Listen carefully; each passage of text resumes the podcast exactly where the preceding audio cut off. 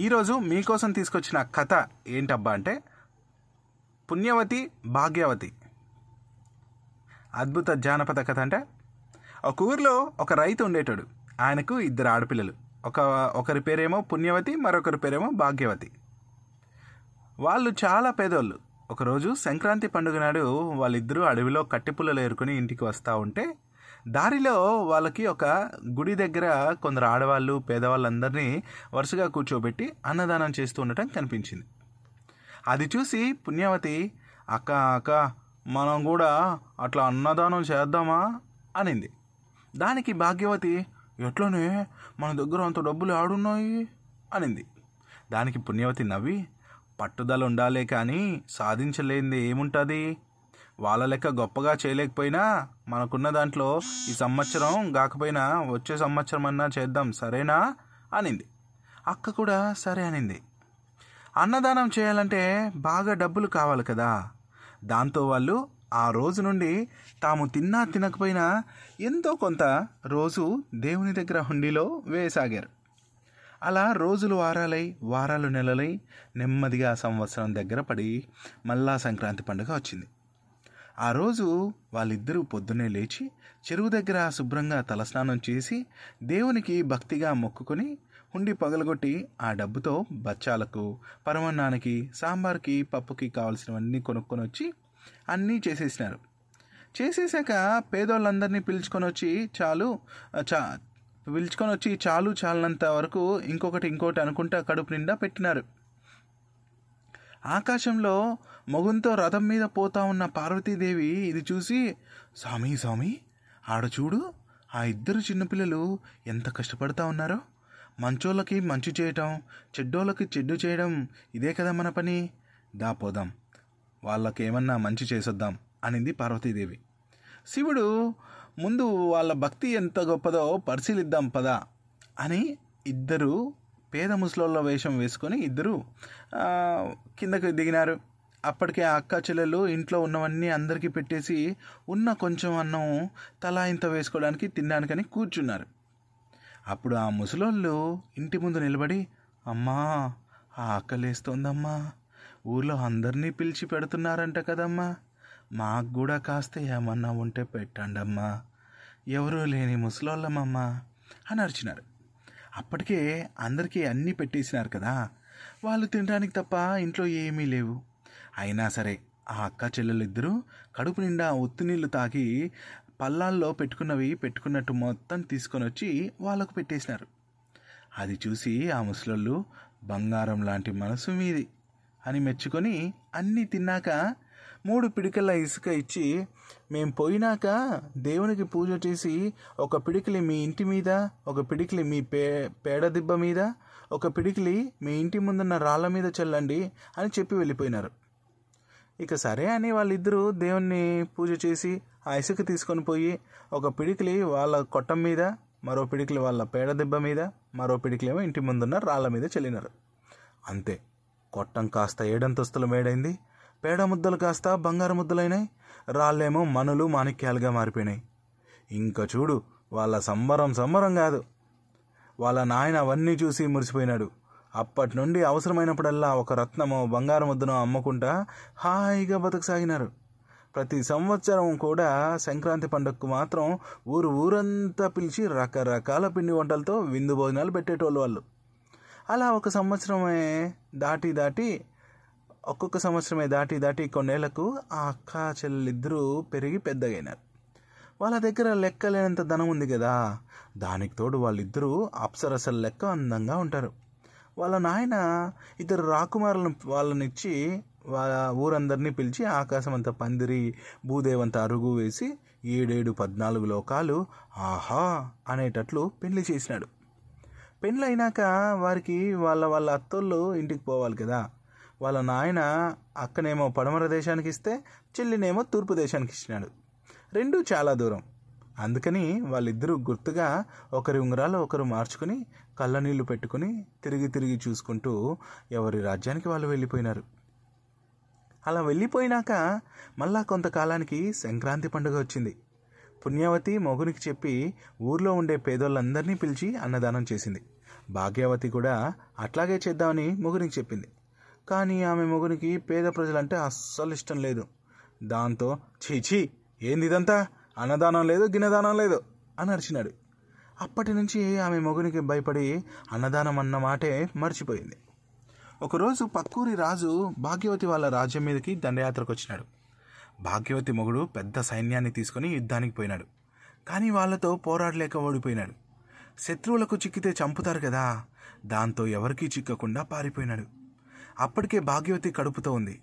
మొగుడు ఓడిపోయినది తెలుసుకొని ఆమె కూడా శత్రువులు కోటలోకి రాకముందే రాజ్యం విడిచి పారిపోయి ఎవరికంటా కనపడకుండా ఒక చిన్న పల్లెలో దాచిపెట్టుకుంది. కొంతకాలానికి ఆమెకు అక్కనే ఒక కొడుకు పుట్టినాడు. భాగ్యవతి ఈ ఇంట్లో పనిచేస్తా కొడుకును పెంచి పెద్ద చేయసాగింది. అట్లా 15 ఏళ్ళు గడిచిపోయినాయి. ఒకరోజు ఆ పిల్లోడు వాళ్ళ అమ్మతో, అమ్మ నేను పుట్టినప్పటి నుంచి చూస్తూ ఉన్నా, మనం ఒకరింటికి పోయింది లేదు, వేరొకరు మన ఇంటికి వచ్చింది లేదు, మనకెవరూ బంధువులు లేరా అని అడిగినాడు. దానికి వాళ్ళమ్మ కళ్ళ నీళ్ళు పెట్టుకొని, ఎందుకు లేరురా, మీ నాయన యాడున్నాడో ఏమైపోయినాడో తెలియదు, కానీ నీకు పెద్దమ్మ ఉంది, వీడికి 700 మైళ్ళ దూరంలో ఉండే పడమర దేశానికి ఆమె రాని అని చెప్పింది. దాంతో వాడు, అమ్మ నేను పోయి పెద్దమ్మను ఒకసారి చూసొస్తానమ్మా అన్నాడు. ఆమె సరేనని వాళ్ళు విడిపోయేటప్పుడు మార్చుకున్న ఉంగరం ఒకటి ఇచ్చి కొడుక్కి, రేయ్ దీన్ని మీ పెద్దమ్మకు చూపి నిన్ను గుర్తుపడుతుంది అని చెప్పింది. సరేనని వాడు వాళ్ళమ్మ చేసిచ్చినటువన్నీ మూటగట్టుకొని బయలుదేరినాడు. 700 మైళ్ళు అంటే చాలా దూరం కదా. తింటా నడుస్తా ఒక్కొక్క ఊరే దాటుకుంటా ఆఖరికి 1 నెల కల్లా ఆ పడమర దేశానికి చేరుకున్నాడు. చేరుకుని కోట లోపలికి పోతా ఉంటే వాని మాసిపోయిన బట్టలు చూసి రాజు సైనికులు లోపలికి పోనీయలేదు.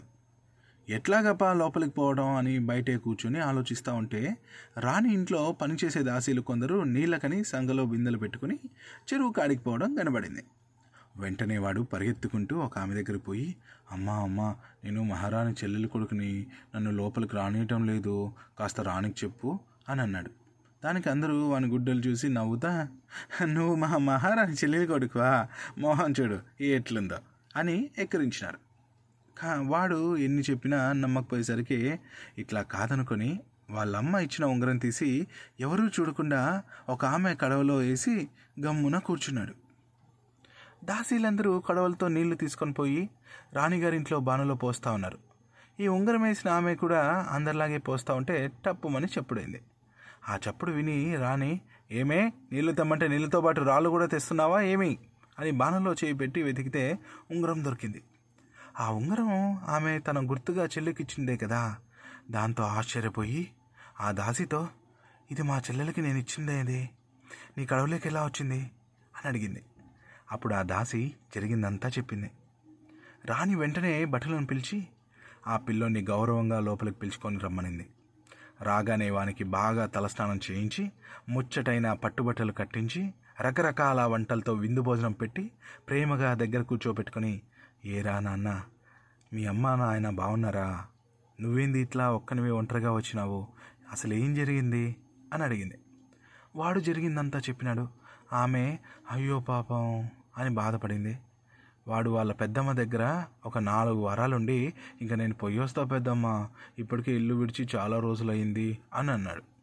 ఆమె సరేనని లోపలికి పోయి ఒక పెద్ద సొరకాయ తీసుకొని వచ్చి లోపల ఉన్న గుజ్జంతా తీసి దాని నిండా బంగారు వరహాలు పెట్టి, రేయ్ జాగ్రత్త, ఇది ఆడా పోగొట్టుకోకుండా ఇంటికి తీసుకొని పోయి మీ అమ్మకి అని చెప్పింది. సరే అని వాడు సొరకాయ తీసుకొని పోతా ఉంటే అడవిలో ఒకరోజు ఒక పెద్ద దొంగల గుంపు ఎదురైంది. వాళ్ళు మీద పడి ఉన్నదంతా వెతికి ఏం దొరకకపోయేసరికి సొరకాయ గుంజుకునేసి పంపించేసినారు. వాడు కళ్ళనీళ్ళు పెట్టుకుని తిరిగి పెద్దమ్మ ఇంటికి ఆడుకొచ్చి జరిగిందంతా చెప్పినాడు. ఆమె సర్లే పోయిందేదో పోయింది, ఏడ్చొద్దు అని చెప్పి తర్వాత రోజు ఒక రాగి చెంబు నిండా వజ్రాలు రత్నాలు పోసి ఎవరికీ కనపడకుండా పైన బట్ట కట్టి, ఇదిగో ఈ చెంబు తీసుకొని పోయి మీ అమ్మకి అని చెప్పింది. సరే అని వాడు ఆ చెంబు తీసుకొని పోతా ఉంటే దారిలో వానికి బాగా దాహమైంది. దాంతో ఒక బావి మీద చెంబు పెట్టి నీళ్లు తోడుతూ ఉంటే పొరపాటున చేయి తగిలి అది లటుక్కున బావిలో పడిపోయింది. దానికోసం వాడు బావిలోకి దిగి ఎంత వెతికినా దొరకలేదు. దాంతో వాడు కళ్ళ నీళ్ళు పెట్టుకొని తిరిగి పెద్దమ్మ ఇంటికి వచ్చి జరిగిందంతా చెప్పినాడు. దానికి ఆమె ఆశ్చర్యపోయి, ఇదేందబ్బా వీళ్ళకి ఎంత మేలు చేద్దామనుకున్న దరిద్రం ఇట్లా పట్టుకునింది అని ఆశ్చర్యపోయి, సర్లే నాయన రేపు సంక్రాంతి పండుగ ఈయనే చేసుకుని మర్నాడు పోదులే అనింది. వాళ్ళింట్లో పండుగలు పబ్బాలు ఏమీ చేయరు కదా. దాంతో వాడు ఆశ్చర్యంగా, అదేం పండగ పెద్దమ్మ, మా ఇంట్లో ఎప్పుడూ చేయలేదే అని అన్నాడు. దాంతో ఆమె, ఓహో ఇందుక వీళ్ళు ఇట్లా నాశనమైంది అనుకుని తర్వాత రోజు వాంతోనే ఊర్లో వాళ్ళందరికీ అన్నదానం చేయించి, రేయ్ నువ్వు పోయి మీ అమ్మతో ఏది చేసినా చేయకపోయినా సంక్రాంతి పండుగకు పేదోళ్ళకు అన్నదానం చేయడం మాత్రం మర్చిపోవద్దని చెప్పు అనింది. సరే అని వాడు తిరిగి బయలుదేరినాడు. అట్లా అడవిలో పోతూ ఉంటే నడిచి వానికి బాగా దాహమైంది. ఇంతకుముందు చెంబు పోగొట్టుకున్న బావి కనపడింది. నీళ్లు తాగదామని లోపలికి ఒక బకెట్ లోపలికి వేసినాడు. తీసి చూస్తే ఇంకేముంది, నీళ్ళతో పాటు అంతకుముందు పడిపోయిన వజ్రాలు ఉన్న రాగి చెంబు కూడా అందులో కనపడింది. వాడు సంబరంగా నీళ్లు తాగి దాన్ని తీసుకుని పోతూ ఉంటే దారి మధ్యలో దొంగల గుంపు మళ్ళా ఎదురైంది. వాళ్ళు వాడిని పట్టుకొని చేతిలో చెంబు గుంజుకుంటూ ఉంటే అప్పుడే అటువైపు వేటకొచ్చిన ఆ ఊరి సైనికులు చూసి దొంగల మీద పడి వాళ్ళను మెత్తగా తన్ని చెంబుతో పాటు వాళ్ళ దగ్గర ఉన్న సొరకాయ కూడా తిరిగి ఇచ్చేసినారు. వాడు అవన్నీ తీసుకొని ఇంటికి వచ్చి, అమ్మా మన కష్టాలన్నిటికీ కారణం మనం సంక్రాంతి పండుగకు పేదోళ్ళకు అన్నదానం చేయకపోవడమేనంట పెద్దమ్మ చెప్పింది అని చెప్పినాడు. ఆమె అక్క పంపిన బంగారం అంతా అట్లానే పక్కకు పెట్టి ఆ రోజు నుండి తిన్నా తినకపోయినా ఎంతో కొంత దాచిపెట్టసాగింది. అలా సంవత్సరం కాగానే తాను కష్టపడి సంపాదించిన డబ్బుతో పేదోళ్ళందరికీ అన్నదానం చేసి అక్క పంపిన బంగారం కూడా వాళ్ళకే ఇచ్చేసింది. అలా ఒక్కొక్కరికి అన్నం పెడతా పోతూ ఉంటే ఒకచోట ఒకడు మూలుగుతా జ్వరంతో వణుకుతా కింద పడి కనపడినాడు.